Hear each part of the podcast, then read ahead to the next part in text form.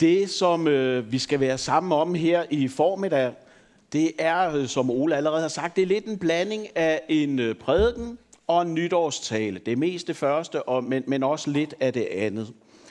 Og øh, jeg, jeg synes, der er noget, der er vigtigt at få sagt, så derfor så har jeg også øh, sprunget over den normale tekstrække, som vi ville øh, følge normalt. Og øh, i stedet for har jeg valgt noget fra Paulus' brev til kolossenserne. Det er fra kapitel 3, det er vers 12 til og med vers 17, og øh, det, det skulle gerne komme op på væggen også. Lige der, ja. Og øh, vi vil rejse os op og høre det i Jesu navn. Og Paulus skriver fra vers 12. I fører jer da som Guds udvalgte, hellige og elskede inderlig barmhjertighed, godhed, ydmyghed, mildhed, tålmodighed. Bær over med hinanden og tilgive hinanden, hvis den ene har noget at bebrejde den anden. Som Herren tilgav jer, skal I også gøre. Men over alt dette skal I iføre jer kærligheden, som er fuldkommenhedens bånd. Kristi fred skal råde i jeres hjerter. Til den blev I jo kaldet som lemmer på et læme, og vær taknemmelige. Lad Kristi ord bo i rigt mål hos jer. Undervis og forman med al visdom hinanden med salmer, hymner og åndelige sange. Syng med tak i jeres hjerte til Gud. Hvad I end gør i ord eller gerning, gør det alt sammen i Herren Jesu navn, og sig Gud Fader tak ved ham. Det er Guds ord. Amen. Værsgo og sid ned. Vi vil fortsætte med at bede sammen. Kære Gud og far i himlen, tak fordi vi nu ikke bare får lov til at være sammen med hinanden, men også med dig. Jesus, tak fordi at du har lovet, at hvor to eller tre er forsamlet, der vil du selv være. Og jeg beder dig om, at det må være den erfaring, vi gør os den her formiddag. At du er her og taler til os på en måde, så vi lytter. Og Jesus, du ser, at der er ikke nogen af os, der er kommet her ind fra et vakuum. Vi har alle sammen båret meget med. Vi kan være trætte efter en lang ferie. Vi kan være fyldt med oplevelser fra julen, og vi kan næsten ikke rumme mere. Der kan være så meget, der fylder og skygger for vores samvær med dig nu. Så derfor, Jesus, beder dig om, at du må komme med din ånd og skubbe vores hverdag en lille smule til side, så vi kan finde hvile i vores tanker, ro i vores sjæl, til at høre, hvad det er, du har at sige til os, så vi kan tage imod det og omsætte det. Jesus kommer ved os nær. Amen. Se, øh, nu ved jeg ikke, hvordan I som øh, sidder her har det med Guds ord. Det er jo det, der samler os. Det er det, der nærer vores tro. Det grundfester vores håb. Og jeg har en indrømmelse omkring det, som jeg nok har taget lidt længere tilløb til, end jeg egentlig troede, jeg ville og skulle, uden jeg helt kan forklare det. Fordi det, der er sket for mig i 2023, vi er jo nået til det tid på året, hvor man, hvor man kigger tilbage. Og noget af det, jeg kan konstatere er sket for mig omkring Guds ord i 2023, det er, det er blevet småt. Langsomt og næsten umærkeligt til at starte med, så, så blev det faktisk for småt for mig. Fordi det viser sig jo, altså både her i Silkeborg og alle mulige andre steder, det helt vildt ringe lys, der er på prædikestolen, ikke også? Så Guds ord, det blev øh, dårligt, og derfor så er der sket noget.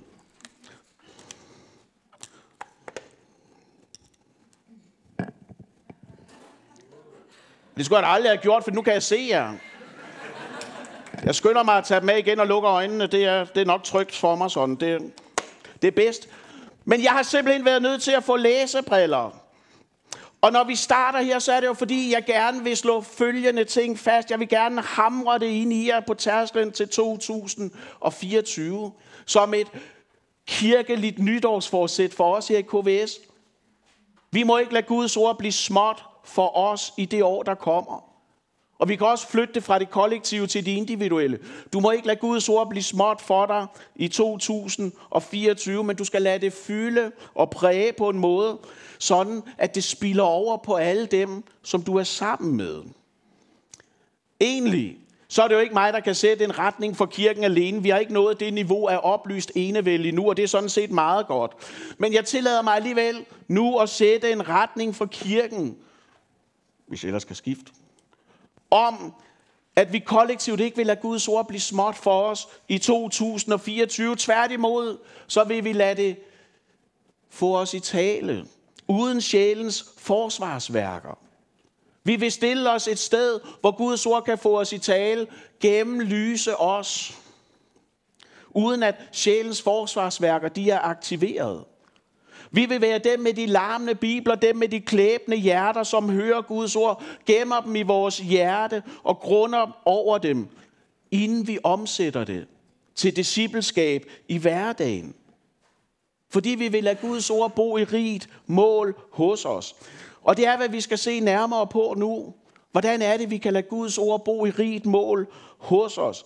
Men inden vi zoomer mere ind på det, jeg har valgt at kalde for tabets måned, så skal vi have sat scenen for vores tekst, som altid. Og den store kontekst, det er jo, at Paulus sidder fængslet i Rom. Man gætter på, det er sikkert ikke rigtigt, men det var her, han sad. Og her, mens Paulus han er fængslet, så bruger han noget af sin tid på at skrive breve til menighederne i Efesus og Kolosse, som er en by lidt uden for Efesus. Og han skriver også til Filemon. Og alle tre breve, de er blevet afleveret af hans medarbejder Tykikos. Altså, vi har haft mange dåb i kirken 2023, men der er alligevel ingen, der har faldt det her bibelske navn til deres barn. Det kan være, at 2024 har mere held på den måde, sådan, ikke også? Og vores brev, Kolossenserbrevet, det er jo blevet til som en reaktion på et besøg, som Paulus havde af Eprafras, som der parentes bemærket heller ikke er nogen, der er blevet døbt i Danmark 2023, sådan, ikke også?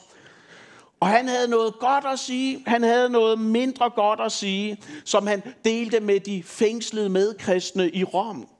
Fordi der var kommet vranglærer ind i menigheden. Og Paulus er jo en stridsmand af Guds hjerte. Og i brevet, der prøver Paulus så at både retlede og vejlede menigheden. Så hvis man læser Kolossenserbrevet igennem, og der er jo bare fire kapitler, så det kan man hurtigt gøre, så har vi både opmundringer, vi har polemik, og vi har undervisning. Den nære kontekst her i kapitel 3, det er, at Paulus han er ved at runde sin undervisning om, hvad det vil sige at leve et helligt liv af. Han har talt om, at vores liv er skjult med Kristus, og det faktum gør, at der er en del, man skal tage af. Der er en del, man skal afklæde sig. Lad være, lad ligge.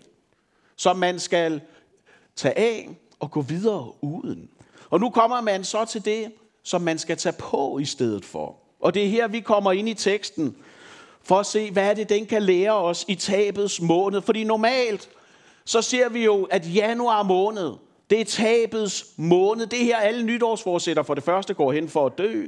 Men typisk så vil januar måned jo også være det sted, hvor vi prøver at komme af med ting, som vi har taget på. Det her, man prøver at sige, nu skal det være anderledes. Og derfor kan det godt virke lidt pudsigt, når ens tankesæt måske er låst lidt fast på ting, jeg skal af med. At jeg så nu kommer og siger, det handler ikke om at blive lettere, men det handler om at blive tungere. Fordi nogle af os skal godt have svært ved multitaske og gøre flere ting samtidig, men det skal jo ikke hindre os i at prøve. Fordi det Paulus han siger i det, vi lige læste før, det er jo, vær det du er. Og det indebærer, at vi tager det gamle menneskes klæder af, og i stedet for så ifører vi os frelsens klæder, som Gud rækker os i den søn, som han har givet os. Fordi han er evigt nok. Det er jo, at hvad Paulus han starter med at slå fast, at du er udvalgt af Gud. Hvilet og ønsket. Ikke bare tålt, når det nu ikke kan være anderledes, men inderligt elsket og hellig. En, der har gjort ren af Gud. Nogle af jer skal sikkert have nytårsgæster i aften. Og derfor har I formentlig prøvet at forberede hjemmet på det.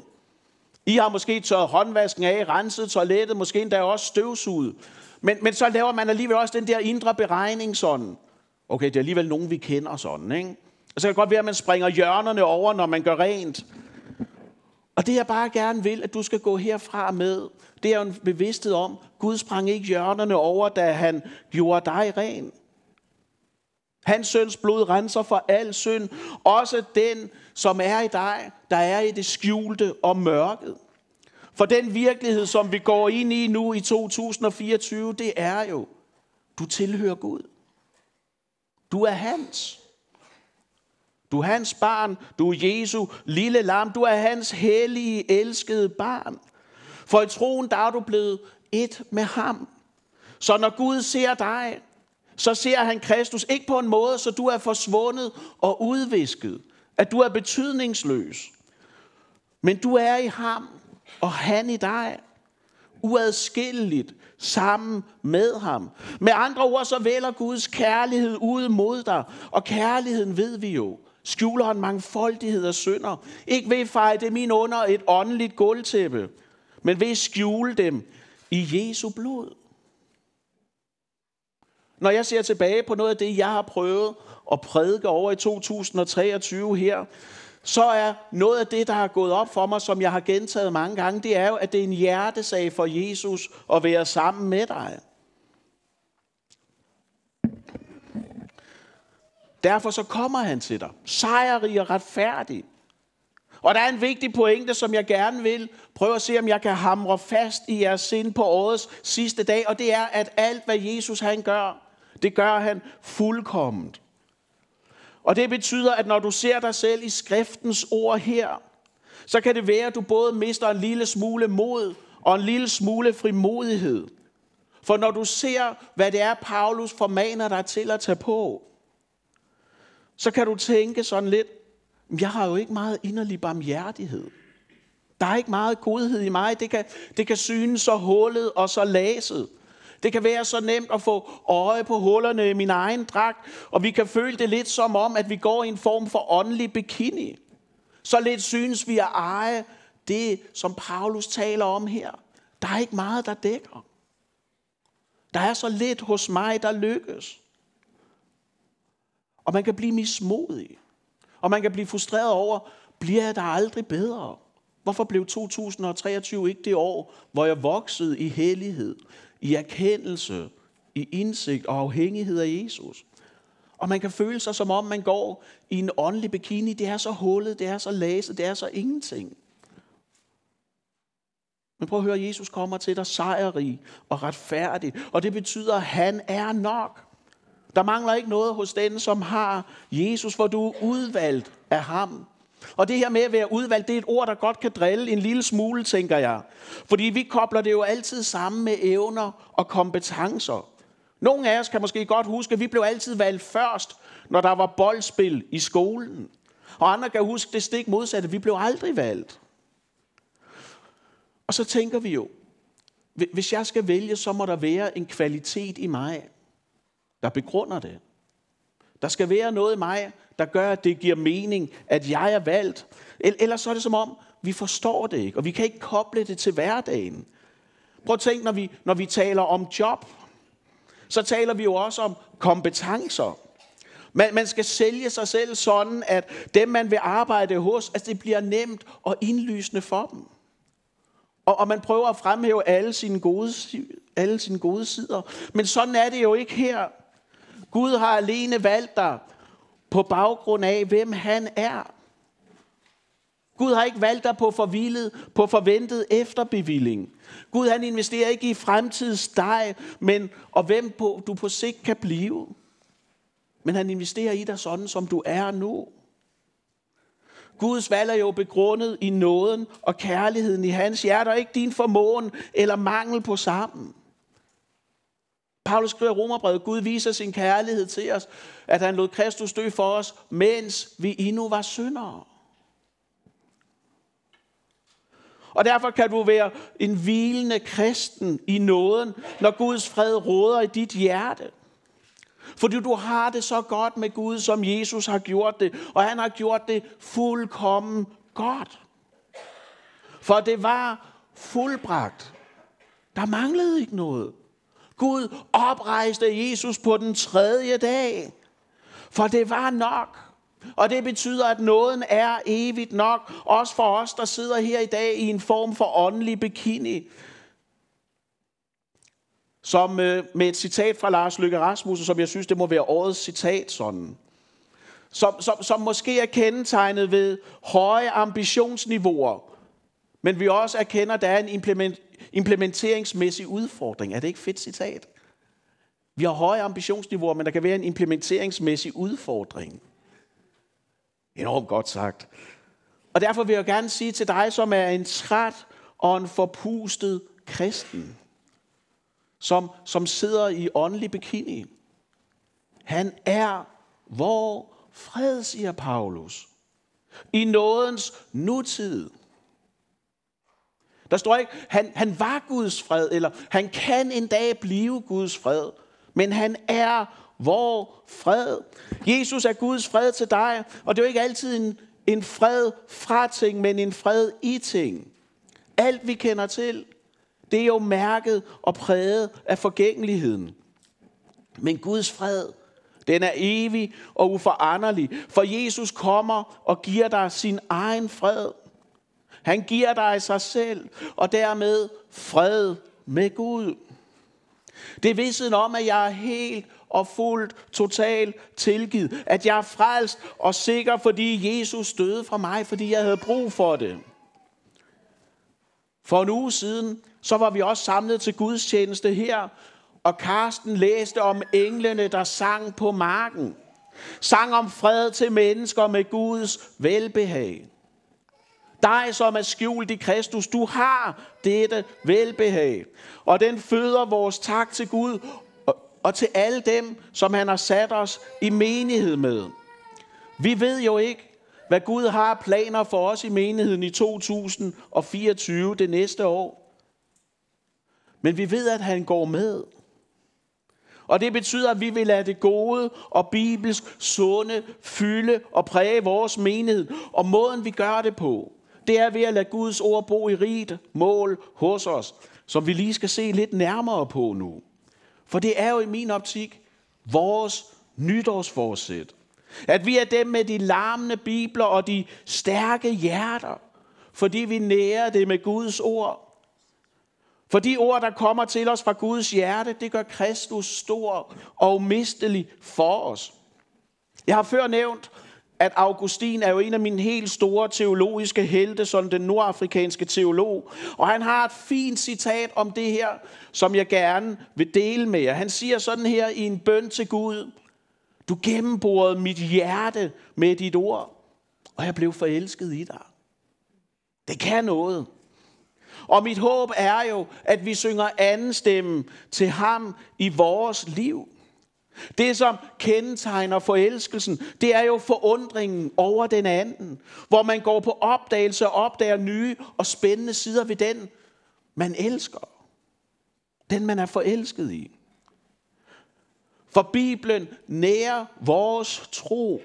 Og tro, det er at slukke sjælens tørst i Guds ord. Det er at være fyldt af ånden. Hvis man læser Efeserbrevet, som Paulus jo skrev under samme fangenskab i Rom, så taler han rigtig meget om det her med at være fyldt af ånden, og det minder meget om vores afsnit, vi lige har læst. Og pointen er jo, at være fyldt af ånden, det er det samme som at være fyldt af ordet. Det har samme virkning i et menneske. Og derfor vil vi lade ordet bo i vores hjerter og lade det fylde i vores menighed. Også fordi, at vi har virkelig mange unge mennesker hos os. Og derfor er det jo afgørende, altafgørende for mig, at vi er en menighed af bibelmennesker, som kender deres bibler. Og som slider i dem, uanset om vi så læser den med øjnene eller med ørerne. Paulus han skriver jo et sted til Timotius, et meget kendt sted, når det handler om Bibelens øh, autoritet og tilblivelse sådan. Paulus han skriver til Timotius, i øh, det andet brev, altså det aller sidste brev, vi har fra Paulus' hånd, at han kender skrifterne fra barns ben, som giver visdom til frelse. Og det har talt rigtig stærkt til mig i forberedelsen af årets sidste prædiken. For er der noget, der kendetegner KVS, så er det også, at vi har rigtig mange børn, som vi en dag skal sende videre. Og det er jo en prioritet for os her i kirken, at de børn, vi sender videre, de skal gøre det med en taknemmelighed over, at de fik lov til at vokse op i vores missionshus, i vores menighed. Fordi vi så dem, fordi vi elskede dem, fordi vi gav dem plads, fordi vi gav dem ansvar, og fordi at vi gav dem en kærlighed til Guds ord. Og det betyder jo, at, at vi ønsker at sende bibeltroende unge mennesker ud i verden med tjener sin præget af erfaring. Det vi arbejder på, det er jo at føde en taknemmelighed for Gud, til Gud. For det, som vi præger dem med, det vil de jo en dag selv give videre. Med andre ord, så er vi jo med i at skabe en bibelbølge i Guds kirke i Danmark.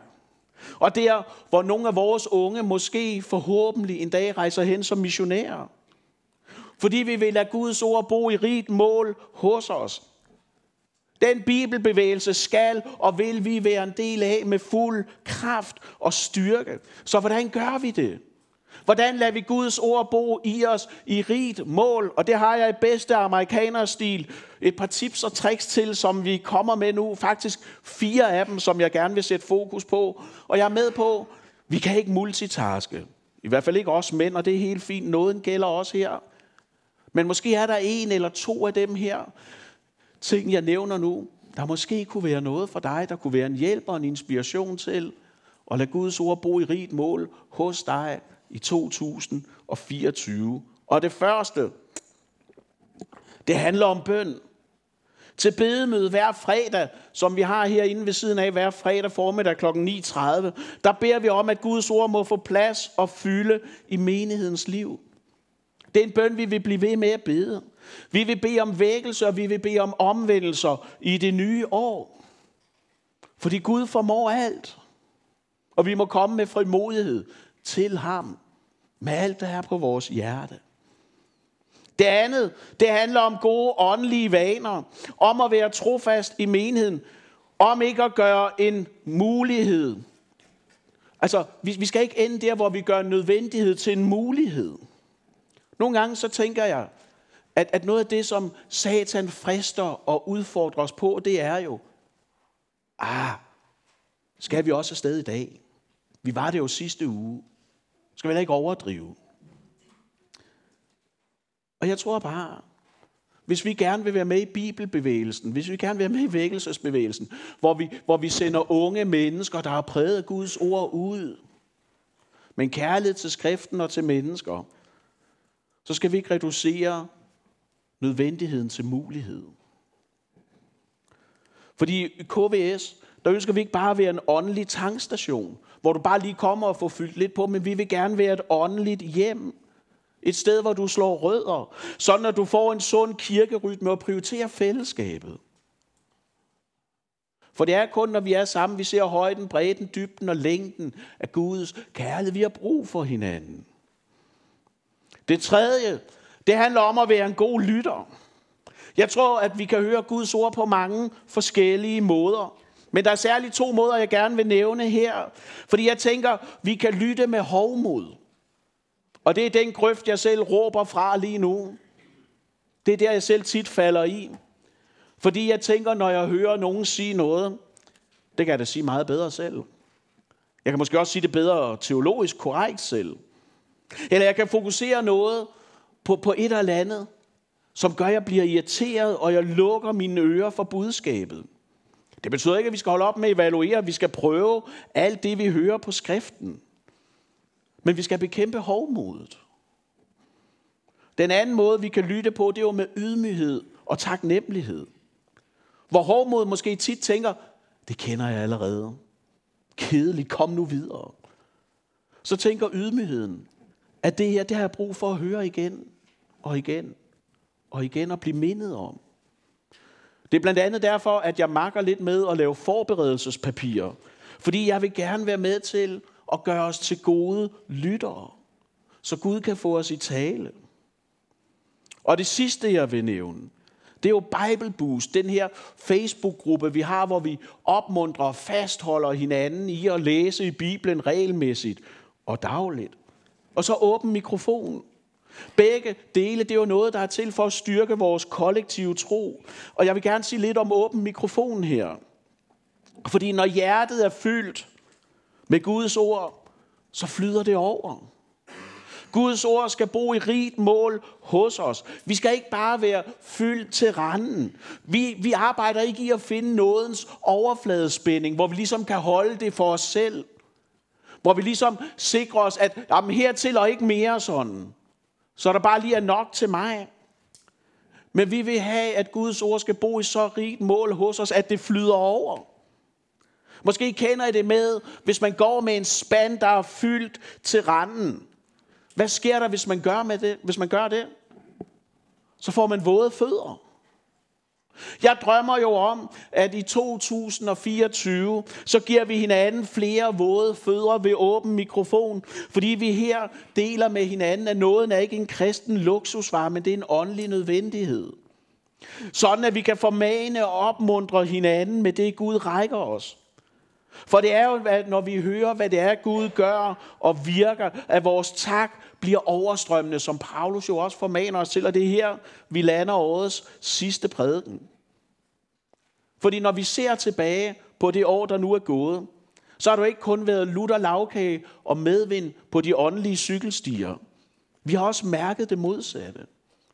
Vi har tændt lys alle helgen, fordi vi lever i en ødelagt og brudt verden. Og vi har sagt ak mange gange, især hvis man er på min alder og op efter, sådan og kender ordet. Der er meget, der kan få os til at sukke. Der er meget, der kan få os til at længes efter Jesu genkomst. Det er jo derfor, vi lige har fejret jul. Fordi Gud besøgte sit folk og gav os en søn. Og det ændrede alt. For barnet der fik en navle og blev senere navlet til korset. Det betyder jo, at vi er gået fra tabt til fundet. Du er gået fra synder til retfærdig, fra tom til fyldt af ånden og ordet, fra fanget til fri, og vigtigst af alt, fra død til levende. Det er jo, hvad evangeliet minder os om, og giver os en taknemmelighed for.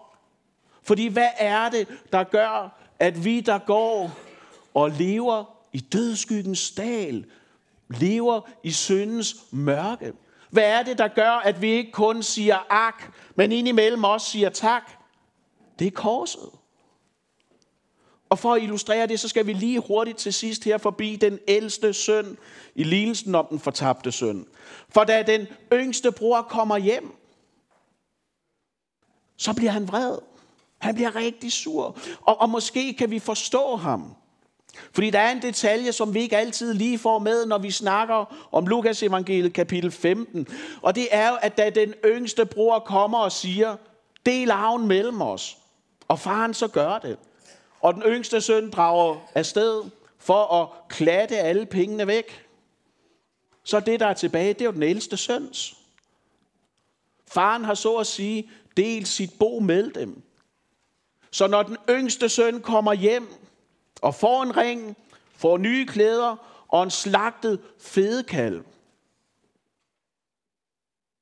så giver faren ham jo i virkeligheden noget, der ikke tilhører ham.